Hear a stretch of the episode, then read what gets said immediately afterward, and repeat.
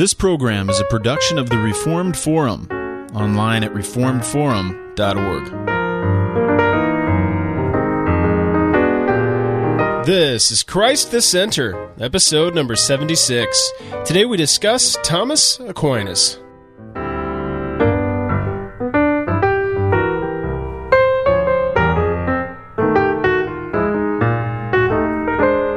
Welcome to Christ the Center Doctrine for Life, a weekly conversation of Reformed theology. My name is Camden Bucey. and I have with me today Jeffrey C. Waddington, who's teacher of the congregation at Calvary Orthodox Presbyterian Church in Ringoes, New Jersey. He's just emerged from his fortress of solitude to join us this morning to discuss uh, an interesting topic. Hey, Jeff, it's great to Good morning, Camden. He wanted a little uh, humor, levity in our introduction, so I provided it for him at his expense.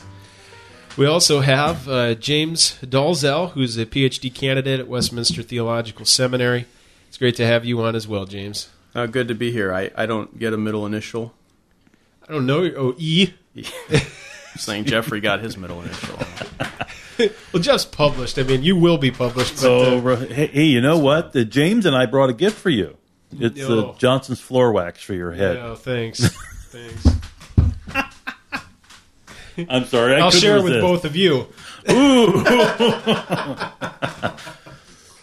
Yours is by choice, I believe. Ours is not. You know, it's a genetic protest. I do. Yeah, it's half by choice, half as I'm holding on to some semblance of, uh, of pride here as I shave my head. Do you know that our brother, good brother Nicholas Batzig, uh, has also He's not- losing his hair too. He, no, it's uh, he's cut it short, so I call him I, I call him Fuzzy Nick.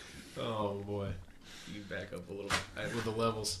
Um, Fuzzy Nick's at the General Assembly of the PCA in Orlando. we'll be speaking with him. I'm I'm hoping to chat with him on the phone soon. To, he's going to relay some information to us. He's conducting several interviews for us down at uh, the GA, and we're very excited about that. Uh, but today, uh, we're not talking about the PCA. Uh, we're going to be talking about Thomas Aquinas. Uh, might surprise some of our listeners that we're going to speak about him, uh, the celebrated Roman Catholic that he is. Uh, but he has uh, a lot of uh, important things that he has taught and written about that we need to take note of. Uh, we're going to speak about him, uh, and so I guess as we begin, I'll throw it over to James, who's doing PhD studies in the area of God's simplicity. Been reading a lot of Thomas lately.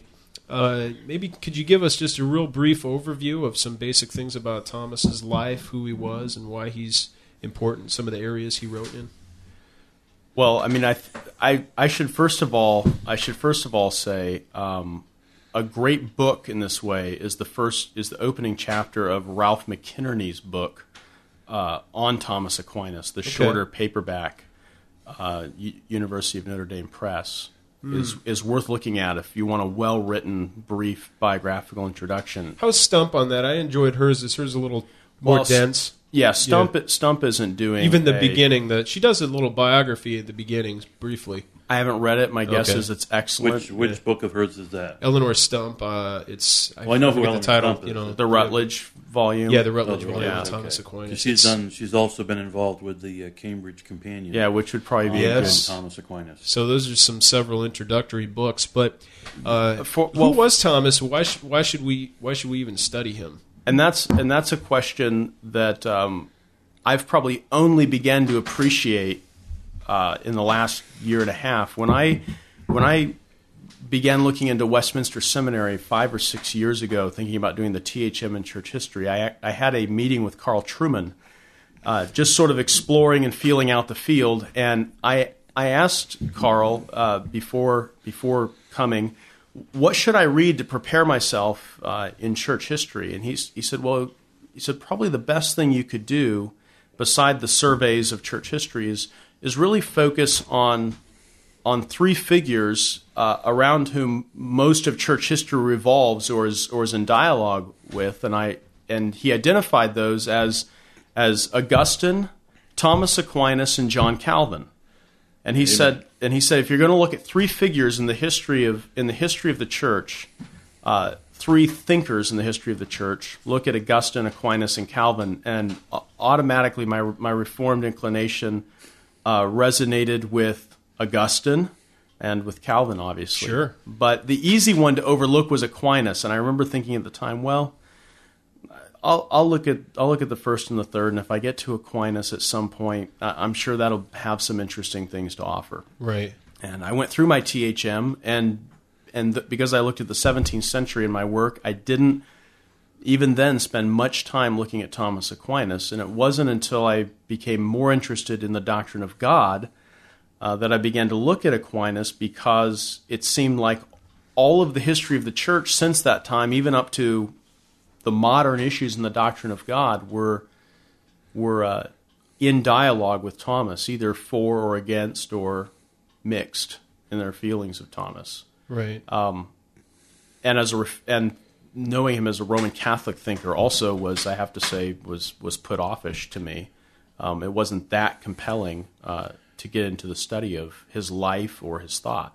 Now, I would want to say that uh, he is a Roman Catholic, but this is prior to the Reformation, and so therefore he's part of our heritage as well. But at the t- but at the time, I don't I don't think I had categories uh, defined well enough to make that I, I kind of distinction. to say to people that uh, uh, prior to the Reformation, uh, and, and this is really true of Thomas because he's a conversation partner for most of the major theologians of the Reformation. Even your topic, if your THM, was John Owen, right? yeah, that's right. And so Thomas would have been a major conversation partner, maybe not in the area you did your research in, but uh, certainly in the background was Thomas's work. And yet, the interesting thing with Thomas, when you read the the Reformed scholastics, who also were who also in their daytime job were uh, Puritans, uh, they they they clearly have read Thomas and imbibed a lot of Thomas. But unless you know some of the major contributions of Thomas himself, you won't always you won't always realize how extensively they're interacting with Thomas. And it was just a few weeks ago I was reading Richard Muller, who who made the comment uh, that that uh, Turretin, Francis Turretin, is basically is basically Thomistic, or we might say a modified Thomist um, in his outlook, and yet for certain exigencies he can't openly avow himself uh, a Thomist. And I think, in a certain sense, we we're in the same position today. There are there are real liabilities uh, when you when you show any appreciation for Thomas Aquinas because you you're immediately having to to qualify what exactly uh, that appreciation is. But But, but Carl Trueman would surely be correct that in a familiarity with Thomas uh, is good because he's so. Anybody who's cracked one of the volumes of the Summa Theologia or or the Summa Contra Gentiles will see that he's thorough. Uh, Yeah, that's- that- but that, of course, that's part of the scholastic method. Well, that's important to understand. I mean, as we begin uh, Thomas's uh, context, um, he, you know, for those interested, he was about 13th century, or he was 13th century, born in 1224, 1225. can't exactly like pinpoint when he was born, but he died in 1274. He was a uh, eventually became a Dominican monk. Uh, his family, what were what were the origins of hi- of, of that story? Well, he was born. He was he's Italian, Mm-hmm. born in Monte Cassino. Um, his family wasn't wasn't royalty, but they were uh, again. I don't. They weren't royalty, but Okay. they were aristocrats Okay. in a certain sense. I, I don't. I mean, obviously, I don't know the politics of 13th century Italy. That may come as a surprise to you guys that that I don't know the political situation. I'm, I'm really disappointed. We're just falling apart here. Hey, where's No, my where's my but- copy of uh, Norman Geisler's book on, on Thomas? Maybe he can help us. But the anyway, as it was, his fam his family uh, were aristocrats, so they were they were they were well to do. Uh, I- I think he he grew up in a family with means, um, and he was sent at an early age uh, to study uh, in I believe a Benedictine. Is that right? That could be right. in a that's Bened- right. in a Benedictine monastery, and that was his family's his family's commitment was to the Benedictine order, um, and they would like to have seen Thomas. Uh, if that was the direction he was going to go, that they would have liked to have seen him join the Benedictines. But because of because of certain uh, political situations in which the the monastery where he was uh, studying as a as a boy as a child came under attack, in in a battle, uh, he was with. They had to go and rescue him for his safety, and they pulled him out of there. And then later on, he was sent to study under Albert Albert the, the Great. Albert the Great. Albertus Albertus Magnus. Magnus, right? Yeah, I think Oh. on uh, against his parents' wishes, he went and joined the Dominican order. Well, yeah, un- under under that tutelage, he came into uh, under into contact with the uh, Dominicans. Right. the the thing that sent that set the Dominicans off from other from other monks is they weren't um, they weren't withdrawn from the world. In fact, they were a, they were a teaching order of monks, and so they would they would travel all over Europe, uh, teaching in the universities. Uh, it wasn't the isolated uh, kind of antisocial No. uh, monastic lifestyle that we tend to think of. Sometimes the nickname is, I think, Domini canes or like Hound of the Lord, where they would preach and they Right. prided themselves on the preaching and teaching uh, involvement, and and so they were very involved. Uh, you know, and the order and the order would move them around and so you wouldn't take up a permanent teaching post in one place. You might go and train future priests for three years in one place and then you would then your the order would move you off to maybe another maybe even a whole other country. And because it was a because of their vows of poverty uh, they lived they lived on the charity and goodwill of others and they, they traveled on foot. So every i mean to, it's it's hard to imagine. Thomas died at 49 uh, if you look at all of his writings, his commentaries on Aristotle, his commentaries on uh, Boethius, on Lombard sentences, um, these are these are not small uh, volumes. He's do and, and to say nothing of his the two summas and also Or his- all of his disputed questions or or, biblical commentary. Or his commentary on Scripture, which Jeff, how was many, what do you got? Ten years left on that? Eight years? How how many more years do you have left till you finish all that? uh, you mean 49 years? I've got four years, okay. Oh, okay, four years. so I resonate with his nickname, of course, which is Dumb Ox. Uh, that's what he was called. Right, and it's hard to know if that was because of his size or it certainly wasn't because of his intellect. Right, and that's I mean the impressive thing is he's moving to all these different teaching posts. I think twice, excuse me, twice teaching at the Sorbonne, uh, University of Paris, uh, in his early career and at and really near the end of his life, teaching there again. So prominent teaching posts, uh, voluminous writing, uh, with with a lot of formal instruction of students. Um, Now, look, a- and traveling on foot all over Europe Yes. between these locations, which were months at a time and wear and tear on the Now, body. is there any truth to the story that after when he died, his body was boiled, and they preserved his bones? that that's the story. That that that uh, that he died en route to a a council.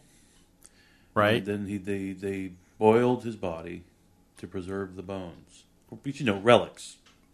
Well, if he was boiled or not, I don't know, but he, he was later condemned and his bones exhumed and removed from uh, where, wherever they were placed. And then, of course, later he was sainted. So, you know. I, well- don't- I thought the Catholic Church never changed its mind. uh, oh, we'll leave that one alone. Sorry. well, now you mentioned his his involvement at the various universities and teaching. Now, this is an, an era of history in which the universities came to prominence. Uh, they were started, I believe, by uh, monastic orders. Um, they came they came to be very important in the education of uh, ministers and others that would go into the church. But also, there was the rise of an intellectual discipline called scholasticism. Now, Right. was scholasticism, and what was uh, Thomas's involvement with it, and how did it impact the way he taught his, his students? This is, I mean, I, I would defer some of this to Jeff. I would say, in short, scholasticism is scholasticism is a method of inquiry. Um, it's it's a way it's a way at getting at truth through a series of through a series of Questions. an- questions and answers. Right.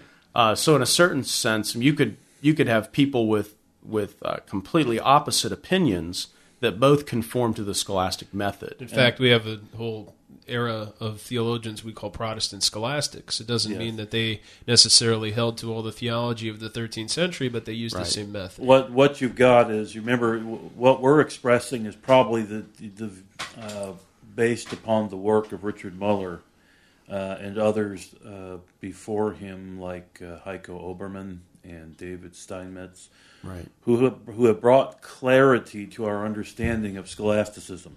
There was a time, you know, going back to the 19th century, where scholasticism was understood to be committed to an Aristotelian philosophical foundation. Now, uh, and that's why you often would find. when Muller was not. Yeah, there was. A, hmm, uh, and uh, and so there was a. You will find even in some of our revered heroes, theological heroes, disparaging comments about scholasticism, which reflects an older understanding. Which a couple of things. One, it assumed that that uh, commitment to the method, which scholasticism as a method merely means academic uh, disputation. Yeah. Right. Okay, uh, it would be like today. We know the difference between a, an academic book and a popular book. Uh, so that's one way to understand it. But they also, used to used to start. A, they might have a class, or they would schedule a debate where they have this disputatio, or the, Right. and then they would have the debate. Uh, then afterwards, or a day later, he would invite his students back, and then they would have like the resolution, or they Right. would discuss pros and cons, and they would come to a, a fuller understanding of the issue. but also in terms of our understanding of what scholasticism was, there was a, there was a failure to in in the 19th century primarily. Uh, theologians, there was a failure to distinguish between medieval scholasticism and what would later arise uh, that we know as uh, Protestant scholasticism in both its Lutheran, Reformed, and Arminian remonstrant uh, forms, and that's why we it's it's important to point out that scholasticism does not tell you that that someone was a scholastic tells you little about their specific What they actually believed. Right. uh, points. So how how that how that works out for Thomas um, is is just in the, it's just in the way that he actually uh, tries to get after theological truth. So he'll he'll pose a question, um, and he'll usually begin with his adversary's viewpoint. And and I should add, I mean, I should say at this point, anyone who's read Thomas will generally agree that he he studiously avoids straw men when he when he presents when he presents the opinions of those with whom he disagrees. He tends to present the strongest version possible. In fact, some sometimes I, I've, I was just talking with someone a couple of weeks ago uh, at our home church in California who who was saying that when when he when he reads Thomas Aquinas. Uh, that sometimes when he disagrees with Thomas, he feels like Thomas has given him uh, the best reasons uh, for which to disagree. Uh, and Sometimes that- he might be providing better cases than his opponents. yeah, that's right. Sometimes he presents better reasons for his opponents than his reasons had, had, than his opponents had thought of for themselves. See what you're what you're really saying, and this is gets at what Carl Trueman used to say, or still says on to his He's still he's still uh, uh, would, would be that the one of the benefits of reading Thomas is it makes you think right. and grapple with the various issues that are raised. And he would make the same kind of argument, I guess, for Karl Barth as well. Uh, not agreeing with the theology, but being impressed with the theological mind at work. I would say I'm more impressed with Thomas Aquinas than Karl Barth. Well, I'm just uh, no. I, I, I would be as well. Uh, although I wanted clar- I was going to seek clarification. Were you saying that you were more impressed with Thomas than Carl was impressed with Thomas? Oh, Karl no. Barth, I mean. No, no, no, Carl. Tr- Okay. uh, no, I'm more. My, I- I'm, I per- I'm you up, personally. I? I'm personally more impressed with Aquinas, and for this reason, that that Aquinas is strives for clarity. Uh, no one has ever accused Karl Barth of striving for clarity. And I don't think Thomas remade church history in his own image, but that's another story. That's true. That's that's and that's a good. And Muller makes that critique of Karl Barth. Um, but on on Aquinas, he's he's very clear. He might what he might do is he might he poses a question and then he'll present maybe six or seven of the best reasons uh, for the opposite viewpoint, Right.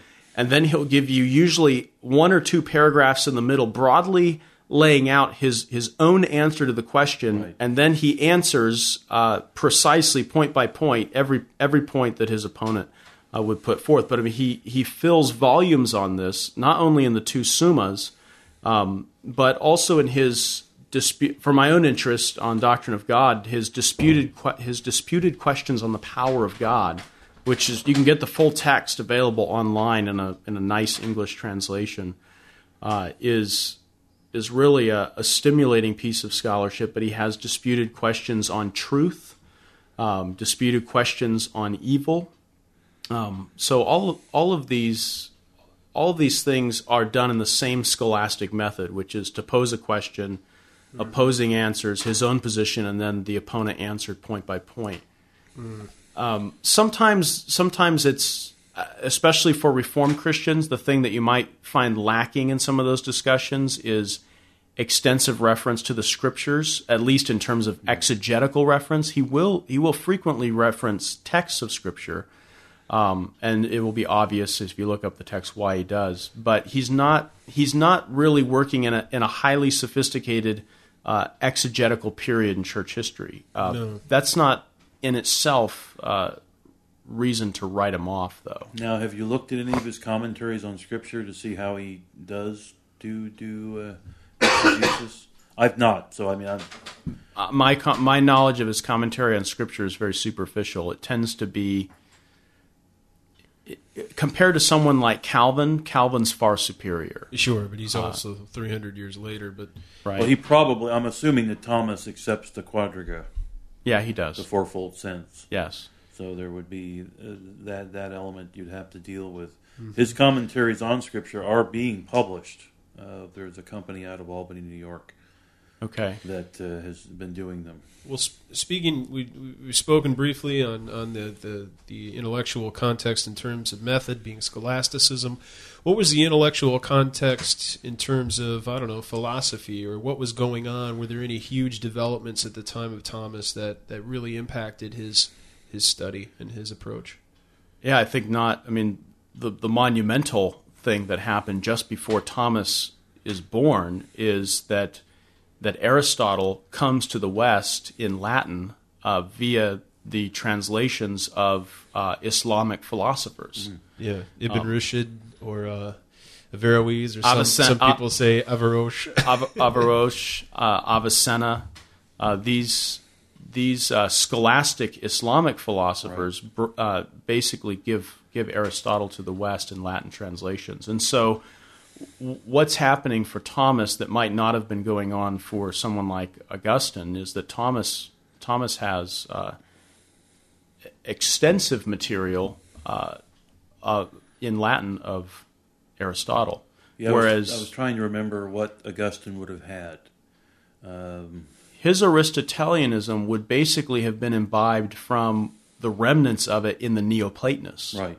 Uh, which is a kind of hybrid. But there were like two major Aristotelianism. texts, maybe. I, I, I forget. But now. even for for um, That were Thomas, that available. was still that was uh, there's there's questions as to how much Aristotle they actually had because That's they had translations, but sometimes you were getting Plotinus in there, or um, you know mixes. You, so you got to question at, at times the veracity of the translations they had. They might have been pseudonymous at, at points, right? right. So there's True. a, there's a there's a discussion over how much of it was really Aristotle. Well, regardless, it had a massive impact on their thinking Yeah. and, and Aristotle's philosophy of causality, um, universals and particulars, all sorts of things had a huge impact on Thomas, which in turn had a huge impact on Christian Church. Well, and the, I mean, I think the question in the mind of the Christian is, um, so so what if Aristotle is now available to the Western Church? I mean, what what difference is that going to make in theology? Is it is is, is the advent of some uh, ancient Greek philosopher, uh, you know, or the re-advent of an ancient Greek philosopher, of really that great importance? I, I mean, we might put it in terms in these terms. If if we have the Scripture and the Scriptures are sufficient, uh, how could the how could the appearance of uh, of translations from an ancient philosopher be that important uh, to Christian philosophy? This is something we've we've discussed before, We and have. uh, we have to be careful right now not to not to digress uh, into that as a full discussion. But I th- I think the answer is that Aristotle has Aristotle has raised uh, some very some very important questions uh, that that Christians have something to say about. Um, the scripture, the scriptures, sufficient as they are, we don't always appreciate the full sufficiency of Scripture until someone asks us or poses some very good questions. Um, and I think I think Aristotle poses some very good questions to the mind of Thomas Aquinas. Um, not not where he takes Aristotle and, as it were, modifies Christian theology, uh, though some have accused him of doing that, basically Hellenizing uh, Hellenizing the Christian tradition. Uh, it, it's not it's not that we subject Scripture to philosophy, but that some of the questions, and it's not also not I should say it's not allowing philosophy to set the agenda either. It's not saying that philosophy determines what are the important questions, but it's simply to say that as the as a as a pagan, Aristotle looks on the world and he makes a lot of he makes a lot of sound observations in Thomas's in Thomas's opinion. But Thomas wants to understand how those uh, how those sound observations can be better accounted for uh, from a Christian from a Christian perspective. Now, speaking of Thomas, though, with his nature grace dualism or distinction, he can look at somebody like Aristotle and see that he has arrived at, at quite correct philosophy based on the light of nature. Isn't that similar isn't to that the way case? that Augustine looked at Plato? Right. Um, The other thing I was yeah. going to say, one of the things that makes Thomas controversial in his day, probably less so now, 700 and some years after the fact, is that uh, Platonic philosophy was the reigning paradigm in the Christian in in in terms of influences, philosophical influences, and so Thomas is rocks the boat by making Aristotle more uh, significant in, in terms of drawing from his uh, philosophy, and there's all sorts of reasons for that that are reasons that are still of interest to us. Uh, and we're, again, we're getting into that whole discussion of uh, common grace and natural revelation, Sure. and why why would Aristotle be of interest? And and basically, that's why, uh, because Ar- Aristotle was uh, made in God's image, lived in God's world, and Yeah. reflects upon the revelation of God in that world. Now, Thomas held that, that there are certain qualities of God's nature that one could arise at uh, just from applying natural, unaided reason to uh, creation. Um, I'll list those briefly. God is not bodily, He's not material, not a compound. He is His own essence. He's perfect, good, intelligent, volitional. He is the creator and He is providential. This is a big list of things that one, by natural, unaided reason, uh, one can learn about God. Well, how is that possible? I mean, we would have problems with that now. Right, and that I mean, when you when you bring up the question of an unaided reason, you're probably you're raising one of the uh, the major areas of critique from the Reform perspective of Thomas Aquinas is Thomas's commitment to this notion of of man know, knowing uh, truly by unaided reason. Um, it, it gets into the question of of what counts as revelation. Um, and there's and when Thomas develops his natural theology and and the Thomists who follow him, uh, he he believes that natural theology can proceed basically by the by the on the principles of the basic soundness of man's intellect, and he doesn't give an account of how the fall uh, might have affected or distorted uh, the intellect of man, and he also doesn't give an account of the place of God's revelation in the in the natural order, um, so that revelation is typically relegated to special and scripturated revelation, or in a Catholic mystical understanding, uh, direct revelation through through some sort of ecstatic experience. Uh, but he doesn't he doesn't allow uh, that all of creation is God's revelation. And yet I think that implicitly implicitly he can't get away from the sense that that every fact is what it is as created, uh, because Thomas is very interested in in causality, and and he his his conclusion is that that the only ultimate cause can be uh, a self-subsistent eternal God, the God the God that we find in Scripture. Well, how how would he end? Uh, this is haven't given a lot of thought to this, but give, given the Aristotelian notion that the effect reflects the character of the cause, how could you have what what Van Til would call brute facts? Yeah, that's interesting. Yeah, I mean, Tho- Thomas Thomas is not uh, as committed to, and this is as I read him, he's not as committed to brute fact as some of his followers are.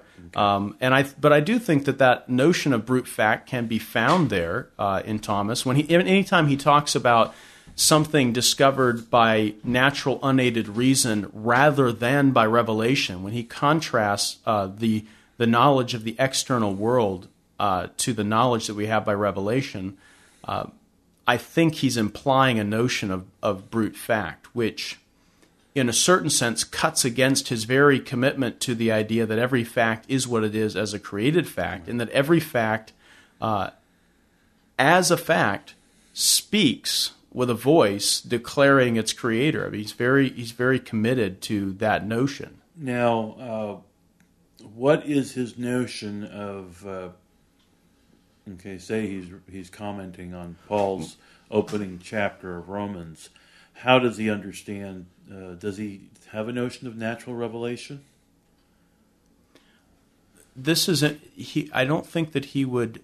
I'm not ready to say no because there's so much in Thomas, Right. but generally speaking, you don't find him talking about natural revelation. So, natural theology is just another way of talking about philosophy as it relates to God.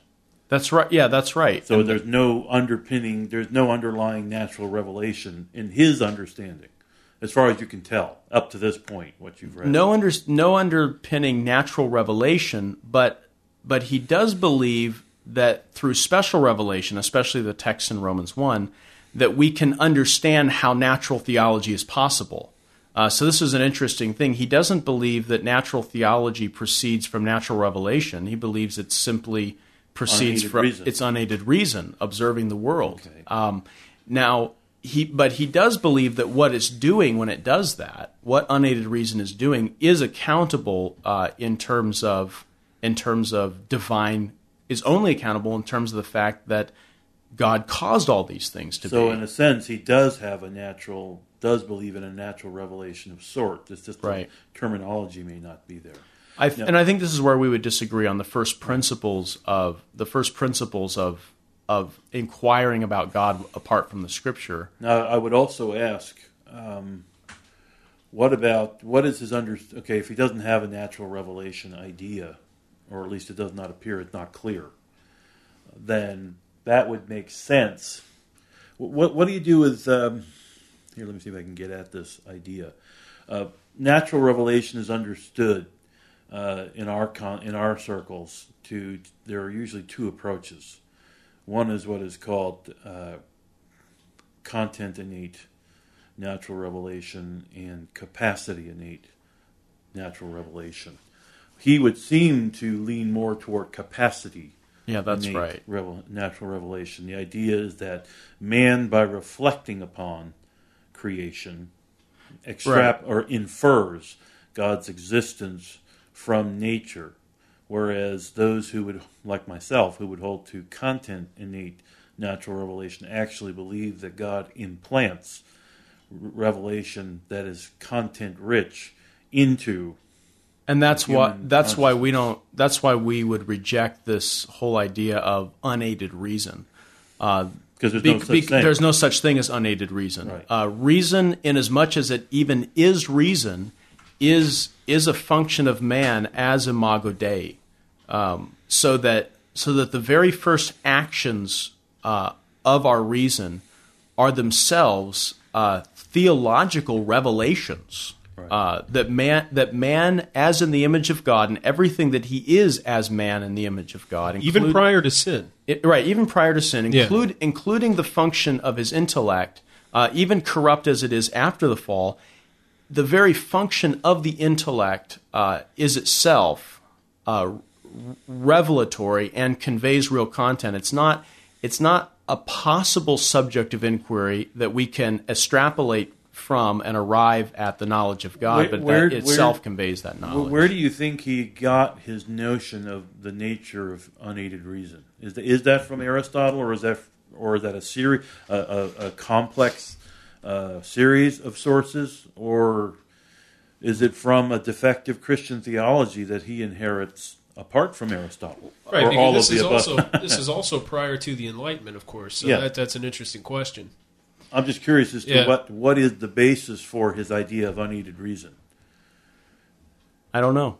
I mean, I don't know in terms of. I, I do think we could say at least at least that it is a defective element of his theology because there is there is a sense in which Thomas under really under underemphasizes uh, the depravity of man so much so that we, from a Calvinistic standpoint, we would say he he rejects uh, total and radical depravity. So he, although he would have seen himself as a, a Augustinian, right? That's right. He departs from Augustine at that point. At least, at least in ter- he at least appears to in terms of what in terms of what unaided reason can perform.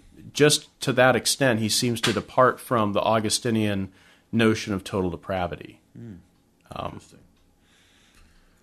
Well, um, th- those are interesting points about Thomas. But uh, speaking of you know that unaided reason, uh, he posited five ways of proving God. Uh, Thomas oftentimes comes up when we discuss apologetics because he's most known for what we might call the cosmological argument.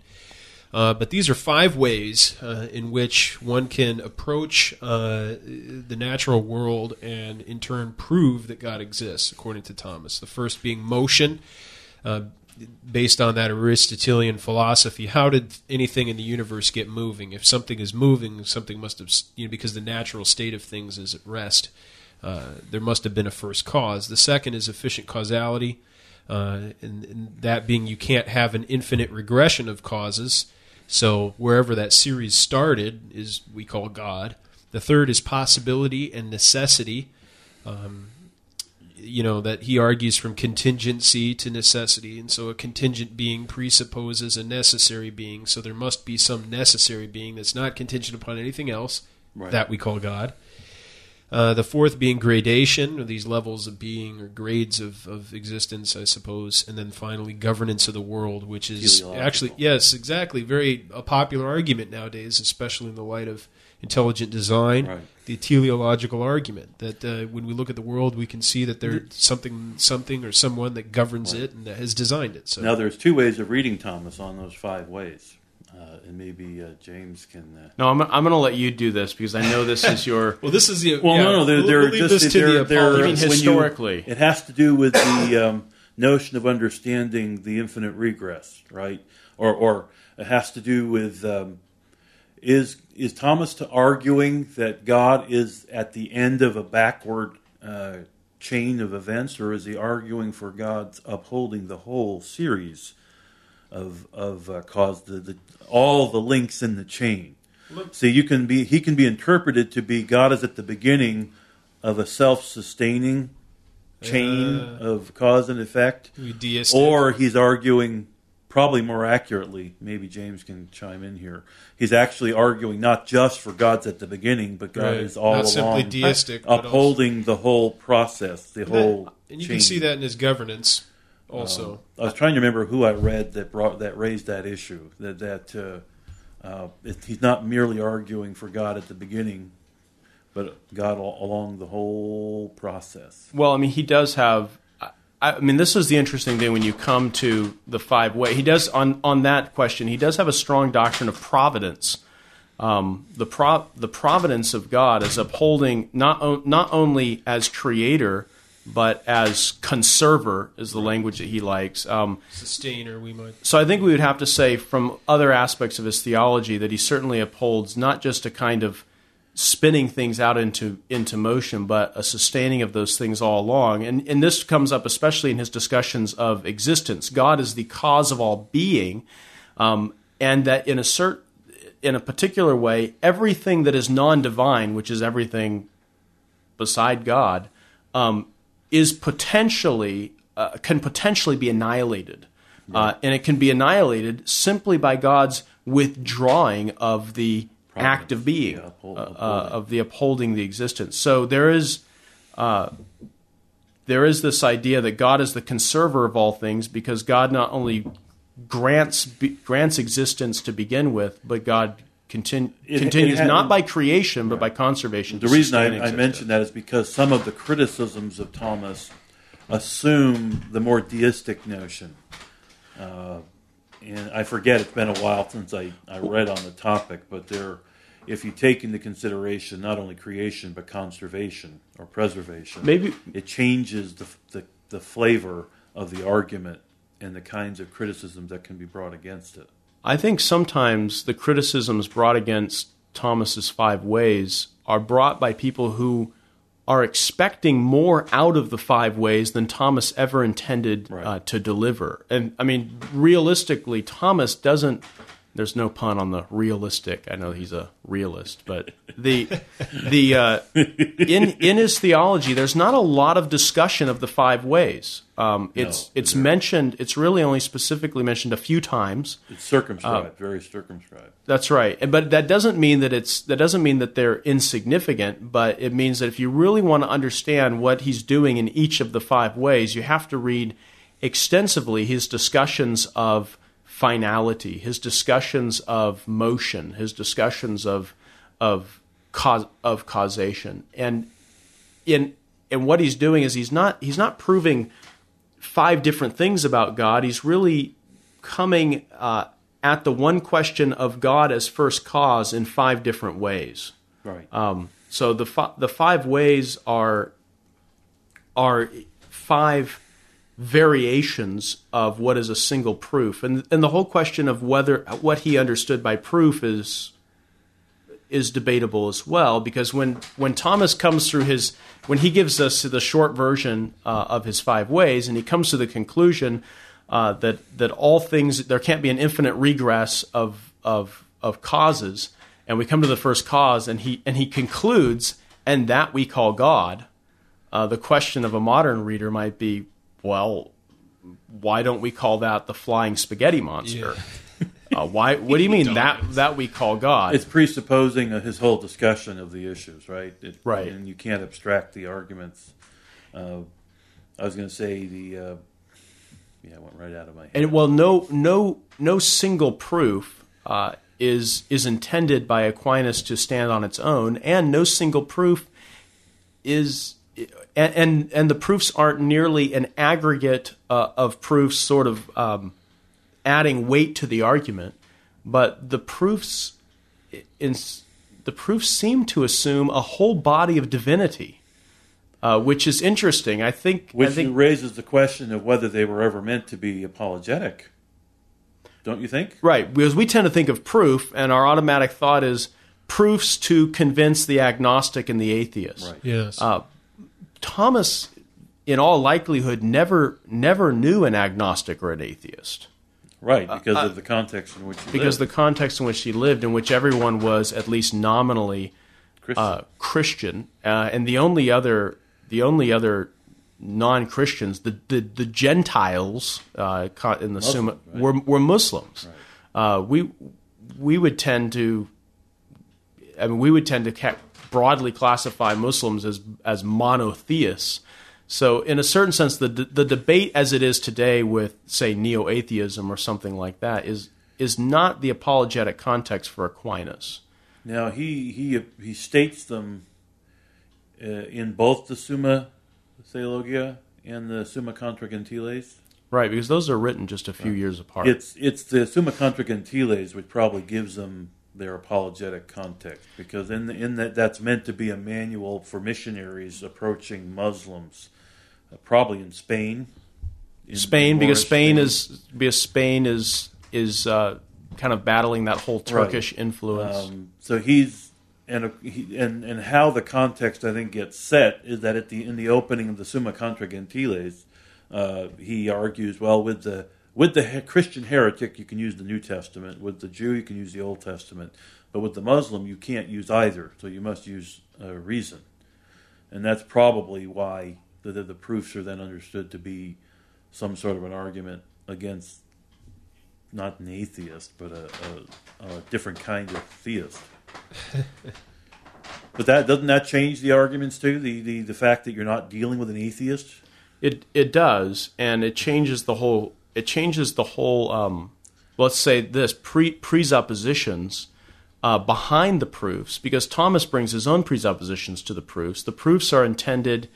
Uh, the proofs are intended for, uh, you know, snarky students in the university who you know who raise these questions. They love these disputed questions. So the proofs are to the proofs are to answer students of divinity on one hand, uh, and on the other uh, to to equip missionaries uh, that were that were dialoguing with uh, Islamic opponents Now, uh, in Southern the- Europe. Um, what was I going to say? The um, the the uh, if they're not therefore uh, proofs in in the strictest sense, what what are they? They they are way they are ways I think uh, philosophically of articulating uh, what truths about God that we find in Scripture. No single one of those truths uh, saying everything that we need to right. say uh, about God. But even as even as Reformed Christians, we wouldn't. Just like with a lot of Thomas's natural theology, I think we wouldn't disagree with the conclusions. No, we, I wouldn't. I or even necessarily with uh, the reasoning process the by context, which he comes. Right, it, right. It's the, it's the context, and it's the it's the uh, it's the assumptions. It's the assumption that that man's intellect is basically sound and can and can follow this reasoning and isn't going to in a, in a hostile way uh, suppress the truth and unrighteousness. I think he thinks too well of men. Is there um, very often when I read the proofs, I think there's an assumption that that that that his uh, interlocutor will not will not be happy with an infinite regress, and yet in our day and age, uh, postmodernists especially seem to be perfectly happy to settle with an infinite regress. In terms of well, he'll you know Thomas will say, well, we we don't want an infinite regress, so we must stop somewhere. Well, the reason the reason he can assume that the interlocutor interlocutor doesn't want an infinite regress is because he assumes that the interlocutor believes in God as the as the first and sole principle of all of all being. Um, he's he's assu- he's assuming um, he's assuming the non the non absoluteness and the non ultimacy of the world, and he's he's assuming that whoever he's he's interacting with agrees with that too. Of course, no, nobody is going to want to say that the that that the world is uh, that that the principle that the sufficient reason of the world is in the world itself. That the world itself doesn't offer the sufficient reason for its existence. Uh, to him, to him, that's self-evident because if you conclude that the world that the world in itself, all creation in itself, contains in itself the sufficient reason not only for its nature but for its very existence, then you've then you've at that point displaced God with the world uh, and and you can give up your you can give up all worship of God, uh, and you might as well begin to be a worship naturer. I mean, a, a, pagan that Thomas, a kind of pagan that Thomas himself had never met, and a kind of pagan that Christianity wasn't really even encountering in the West at that time. They weren't encountering a kind of a kind of radical pagan naturalism that now, uh, you know, via via um, mass communication you can find all over the world and has and has inserted itself even into traditionally Judeo-Christian societies. Thomas wasn't facing this. A, a, kind of naturalist pagan was only was only something he would have to have imagined, uh, because the great threat in their day was Islam, and of course Islam would feel the weight of that argument, the ultimacy of the world. Um, and you get into these debates about the eternality of matter and the eternality of the world because well, he believed that you couldn't prove the creation ex nihilo philosophically, right? That's right. He did. He, he did. That would be. It would rely upon special revelation. You would have to know. Uh, you would have to know that creation, that temporal creation, uh, out of nothing. Uh, you'd have to know that from special revelation. That would be his. Basically, the the laws of physics as such don't reveal to you uh, the nature of the absolute beginning of the world. That that would be Thomas's that would be Thomas's opinion. Um, that doesn't mean though that he denies the absolute beginning of the world. No, he he affirms it. He, he affirms you can't get it from science. What we would say science. Right. Uh, and I, I think that's a this is maybe digressing a bit, but I think that's an interesting point for Thomas to raise because it it seems that it seems that he might have something to say uh, to some creation scientists today. And I, I know there's differing views on this, even in the evangelical and con, con, reform world. Um, for myself, I, I'm I'm a I'm a literal six day guy. Um, many of my mentors and professors right. uh, aren't, but the the question that I think he raises that's important for the Christian for the for the creation science world is to to really examine uh, how much how much you're trying to prove on the principles of physics alone. Um, and I think that's that's an important. Well, that was the question I was going to raise: is Thomas is uh, would Thomas argue that way now? Uh, has there been a change in the understanding, uh, given like Big Bang theory and all that? Would he make the same? Would he say Well, the same thing? I think he. the- w- I think he would because he would argue against. ev- He would argue against the philosophy of evolution that the same laws of physics that don't reveal the absolute nature of the beginning of the world on the Christian account. Uh, don't reveal reveal the it, absolute right. nature of the beginning of the world on any other Well, naturalist account either. right, It's not something attainable by he, the laws he of would have been familiar with the idea of evolution from from ancient Greek philosophy. Sure. Darwin didn't invent the idea.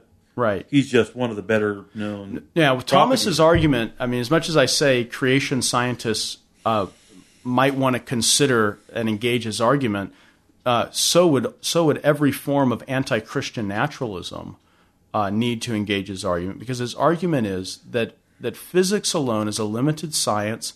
We can deal with data that we have, derive certain conclusions, but when we're speaking of when we're speaking of absolute origins, uh, the the the the absolute origins of things cannot be had solely on the laws of uh, physical science. which we would say the same thing, right? I think we would, yeah.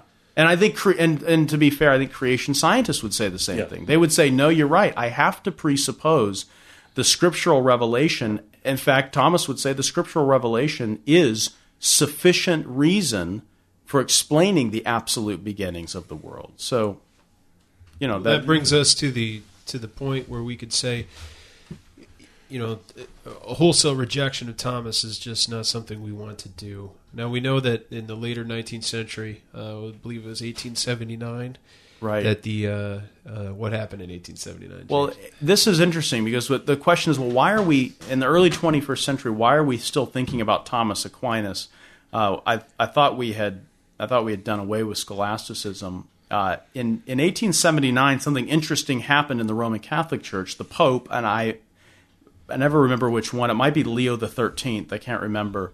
Uh, delivered an encyclical, and his encyclical was basically a, a call to arms among academic Roman Catholics to to reappropriate Thomas Aquinas um, as a as a defense against the inroads of modernism.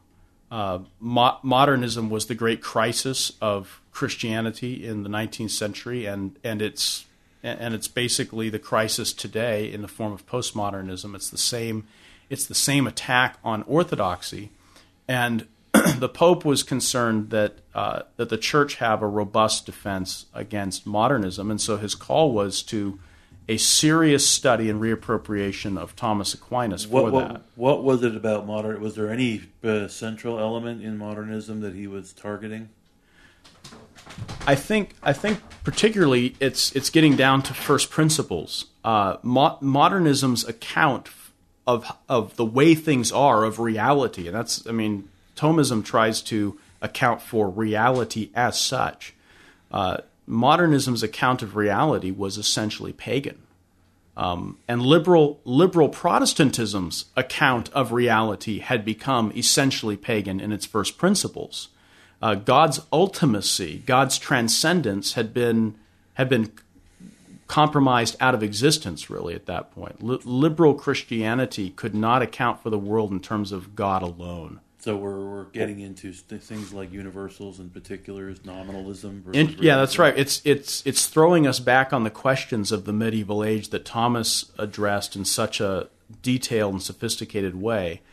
What came as a result of the Pope's encyclical was was really uh, a worldwide movement among Roman Catholic scholars to to answer the Pope's call to arms uh, and reappropriate Thomas for the modern era. Some did some did that in a way very faithful to Thomas. Others did it in a way very unfaithful and imaginative, and they've distorted Thomas. And the school of Neo-Thomism arose in the 20th century. Neo-Thomism is is by no means a a unified movement. Uh, Neo-Thomists fight viciously amongst themselves. Uh, all, all, all the while, the Pope holds the real knowledge and the truth of the answer, but he just won't tell us, I guess. Uh, but uh, but what happened for Reformed interest is that a number of a number of conservative Roman Catholics, um, and I think I think important to emphasize, we would have our our severe and radical disagreements, and we're not attempting in saying this any kind of reproachment uh, toward the divisions with Rome. Those remain as they've always been, but inasmuch as they sought to reappropriate Thomas on things like the doctrine of God and answer in answer to the threat of modernism, uh, there's a there's a lot of substantial uh, small c Catholic traditional Christian orthodoxy that that was uh, that was really articulated in a sophisticated and up to date way. When I say up to date, I don't mean modified, but in but in response to uh, modernism in all its varieties. Now, there's a, a book out there uh, by is it Hugh Kerr called After Thomas, which kind of delineates Fergus Kerr- Fer- Fergus Kerr, yeah. thank you, Fergus Kerr that that um, delineates the uh, various schools of Thomistic interpretation. Yeah, and that's and that's a good survey. Uh, the one thing that's frustrating with with Kerr after you've read some Neo-Thomists is that it just feels very surveyish. Right. It, it lacks some of the some of the substance. I'm I'm thinking of some of the early 20th century uh, and mid 20th century French uh, thinkers like uh, Reginald Garrigou Lagrange, uh, who has a two volume work on God, His existence and attributes. Um, reformed Reformed Christians will not like the first principles of natural theology because they're essentially the same as Thomas, uh, but we but we will like his details uh, on a lot of the a lot of the aspects of God's nature um, as supreme and as ultimate. Uh, it's it's a very it reads as a very exalted uh, and transcendent view of God. Um, in fact, I, I was first put onto some of these neo-Thomists by reading uh, Cornelius Van Til, and I'm sure Van Til would love to hear that he sent someone to read Neo-Thomas, but but that's who Van Til read. Yes, if you, if you read the footnotes of a lot of his of a lot of his work, he clearly is spending a lot of time reading men like Jacques Maritain, Etienne Gisson, or Gilson, uh, depending on how, how you want to treat that, you know, Germanically or uh, romantically, how you want to pronounce his name, I guess. But uh, men like Gisson and Maritain and and Garrigou Lagrange uh, were the kinds of men that that Van Til was reading. Now, were they reflective of what we know as neo-scholasticism? they were. I mean, Because these, there's these- also the transcendental Thomist, right, and the these were these were these were neo-scholastics. Um, maybe if you picked characters, uh, they would be sort of the anti-Rahnerian yes, uh, crowd. Um, R- Rahner, Rahner really, in, Rahner is really a synthesis of Thomas and modernism. right. Um, whereas whereas Gisson and Maritain and and especially someone like Garrigou Lagrange, these these French neo-Thomists were were radically anti-modernistic. Uh, an American writer that I would add to that is James Collins. James Collins' uh, God and Modern Philosophy, uh, still an important book to read today if you can get your hands on a copy. And and much of what you would read in there would be uh, would be Augustinian, Thomistic, and would actually sound a lot like Turretin. If you've read Turretin, it would sound as if someone were taking Turretin and applying him to the modern theological scene in the 20th century. Well, what I thought found interesting in my own reading was the the, the transcendental Thomists, like Rahner, accused the neo-scholastics, like Gisson and uh, Garrigou Lagrange and Maritain, of reading into Thomas the nature grace scheme. Were you, were you aware of that accusation? Uh, I have I haven't delved into Okay. the conflicts The- between the neo-scholastics right, and the, transcendentals. tran- transcendental Thomists believe that, that that nature grace scheme that Van Til uh, and Bavinck and Kuyper were, were critical of, they say that not in Thomas, but is actually in in the neo scholastic, which is interesting. I mean, it's just an interesting. I mean, I can see their point because the neo-scholastics do do uh, uh, um, uh, Gisson, Maritain, and Garrigou Lagrange do stress, and and, and an American like uh, Fulton Sheen, uh, they do stress the the ability of unaided reason in a way that that we should find offensive uh, as as Reformed Christians. The problem is the transcendental Thomists. They they may get make a point, but then they foul things up themselves. So Right. if you're looking for the the the biblical answers, you're you're going to find these folk right on some things and wrong on many others, both sides. So you say a pox on both houses. I I end of the would. I would, but in terms of the actual substance of what they write, um, it's it, well it's it's sort of like this. I I can look at someone like Fulton Sheen and say uh, I I disagree with his first principles of natural theology, but as he articulates the doctrine of God in response to modernism uh, and skepticism, uh, there's there's a lot of substance in there that you would tend to So agree. Fulton his- Sheen wa- was a scholar, not just a, a not just a, pop. media. yeah, that's right. No, not just a pop. That's right. And he was. I mean, he was very. I mean, you as you read him though, he ha, he's very poetic, you know, and he he reads almost like a popular writer, but he's he's steeped in he's steeped in Thomism. Um, I would say in the whole scheme of that, I wouldn't put I wouldn't I wouldn't put a pox on uh, on Gilson and Maritain in just the same way that I would on Rahner No, no, no. that's correct. When you- Uh, because their first principles are wrong, but their doctrine of God, we would have to say, uh, in all truth, is is uh, correct in right. in an overwhelming number of ways that we can appreciate. Whereas whereas Rahner's is incorrect In so uh, many ways. in in in more in so many ways that we Right. would detest. Gilson, of course, has uh, written some uh, well-known books on the, the uh, philosophy of Thomas Augustine and medieval philosophy. Yeah, his his spirit standard- his spirit of work. medieval philosophy is still quoted in, in modern scholarship uh, even today because it is it is really that that penetrating and insightful. And and that was actually reading the introduction to systematic theology uh, by Van Til, where he quotes. There's a section there where he quotes Gilson's Spirit of Medieval Philo- uh, Philosophy uh, extensively. In fact, the, the quotation runs on for pages in the old typeset uh, edition, and um, there are times in reading that extensive quotation where you're not even sure whether you're reading Gilson or Van Til. and and Van Til seems to indicate that he's he's in extensive agreement with Gilson. In fact, it goes on for pages and pages, and I can remember being confused of whether I'm reading Gilson or reading Van Til. It sound, I mean, their point sounds the same. And then and then Gilson's drops something about natural theology and unaided reason, and then Van Til just skewers him, you know. And and I think Van Til's point was you can't you can't account for you know these three pages of quotations that are excellent with this principle of natural theology and unaided reason. You just can't account for it. So his criticism of Gilson is not of Gilson's doctrine of God. His criticism is of Gilson's do, uh, doctrine of the knowledge of God. Van Til's point is epistemological, not theological proper, um, which is which leads me to the conclusion that Van Til actually seems to like what he's reading uh, for quite a few pages in Gilson, and then gets upset that Gilson, you know, loses the revelatory principle by which Sure, he comes to that knowledge. So Van Til clearly was familiar with Roman Catholic and Thomistic studies. Uh, you know the story of his uh, traveling by boat, uh, I guess over to Europe or coming home from Europe and, and sharing the boat ride with a Roman Catholic who, who uh, commented that uh, one of the differences that, that he found with Van Til as opposed to other evangelicals was that Van Til actually knew what he was talking about. He was familiar with Roman Catholic theology.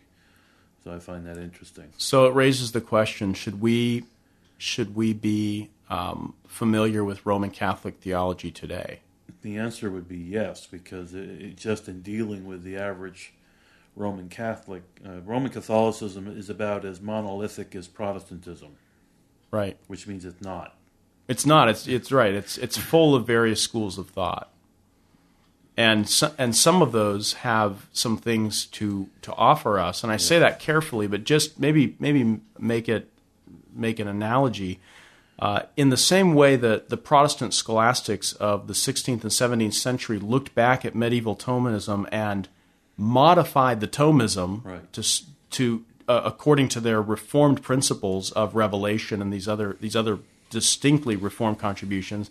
I think in this in the same way, maybe the time is ripe for 21st century reformed theologians pastors, interested lay people to to look at 20th century Thomism and modify some of that uh, for our purposes, not not to take it over on its own principles, and that's what Van Til is saying. He's saying we can't we can't accept your orthodoxy on your principles. I think he's saying you you can't account for your own orthodoxy on your principles of natural theology, but that's not a denial of of the soundness of a lot of their observations. Right. Which means, yeah, which means you can't throw out the baby with the bathwater. No, no. Now, do you um, maybe in conclusion, uh, are there contemporary Thomas scholars that you would recommend uh, for our, our listeners? Yeah, the the two that come to mind that are Roman Catholics are uh, Eleonore Stump in her volume just simply entitled Aquinas, and the subtitle's Arguments of the Philosophers, uh, published by Routledge. The hardback edition uh, will will cost you this month's rent, uh, but the paperback is is affordable. It's it's not so much a study; it's a study of Thomas, but it's a study of Thomas in light of the rise of analytic philosophy. I say this with a caveat: it's not for everyone. Um, and even even for those whom it is for, it may take you a while to appreciate exactly why uh, it's so important. But it is it is a monumental book. Now, Eleonore Um, Stump was a, just a student of Norman Kretzmann, Who's an atheist? Interestingly, taught at Cornell. Yeah, Cor- yeah. Nor- Kretzmann taught at Cornell. Kretzmann is another major, though deceased now, major modern Thomistic scholar, sort of like Anthony Kenny. The enigma of Kenny and Kretzmann is that Kretzmann's an atheist, supposedly reconverted or something at the end of his life back to his Christian heritage, but who knows? Uh, and and Anthony Kenny uh, is is an atheist turned agnostic, which is to say he's just what he's always been, a skeptic. Um, and th- though they have insights on the texts of Thomas and the arguments of Thomas, um, they they tend to not enter in appreciatively, um, sympathetically, the way that Eleonore Stump does. And I should say that Eleonore Stump has has had some uh, useful interaction with Scott Oliphint in his own in his own recent work. Uh, she's been she's been helpful in dialoguing with him. She's at St. Louis University. She's uh, or did I don't know if she still does. She serves on the board of a uh, Christian Study Center at uh, Cornell called the Chester, Chesterton House, right. and uh, The other she's she's an important one. I would say the Cambridge Companion to Aquinas that she edited with Kretzmann is is worth is worth looking at if you want a broad range of really of really solid scholarship. Uh, the other one I would recommend is is John Wippel. yes, Um, if you want a study of Thomas as such, I mean, just actually Thomas's thought, his book, um, The Metaphysical Thought of Thomas Aquinas, is really on par with Stump's book in terms of its its quality. Um, they're the kind of books that you know come out once in a generation. Uh, a few scholars might put out a book like like these books, um, but Whi- Wippel and Stump are are the two that come to mind. A more a, a more accessible volume introducing Thomas broadly, beside the Cambridge Companion, would be um, the book by Brian Davies, um, "The Thought of Thomas Aquinas." which is an Oxford University Right, title. that's right. Yeah, it's an it's an early '90s uh, volume, but it's the the nice thing of about that book is it is it's probably more readable than Stump or Wippel. Um, so that would probably be the best comprehensive introduction. Um, Now, one thing we didn't discuss today was uh, uh, Thomas's doctrine of analogy. That would be a Nor, whole. nor a is whole- epistemology, but we could have to save those for that would another be time. a whole uh, discussion in its own right. yeah, that's the reason that's the reason I raised that is because one of the areas where you'll do there's a there's a boatload of books is on under trying to get at Thomas's doctrine of analogy. Sure. and and most of the boatload is not helpful. Right, that's the problem. Um, there's it's a lot of superficial readings and and people imposing on Thomas what they think he meant by analogy. Going all the way back to Thomas de Vio, otherwise known as Cardinal Cajetan. Yeah, Carl Cajetan, and he's and he's the major Thomistic interpreter, and you have to decide whether he's correct. But you don't really have to decide that if you don't care whether he was correct. that's right. oh, you could just go read Thomas, and uh, you know. Well, all all this information will be up on the website. Uh, we'll we look forward to further discussions on Thomas and his interaction with uh, Reformed theology, or our Reformed theology's interaction with Thomas, I should say. Uh, so you can visit us at reformedforum.org for that. You can subscribe to our programs, get them downloaded automatically to your computer whenever they're available. Thank everybody for listening. We hope you join us again. Christ, the center.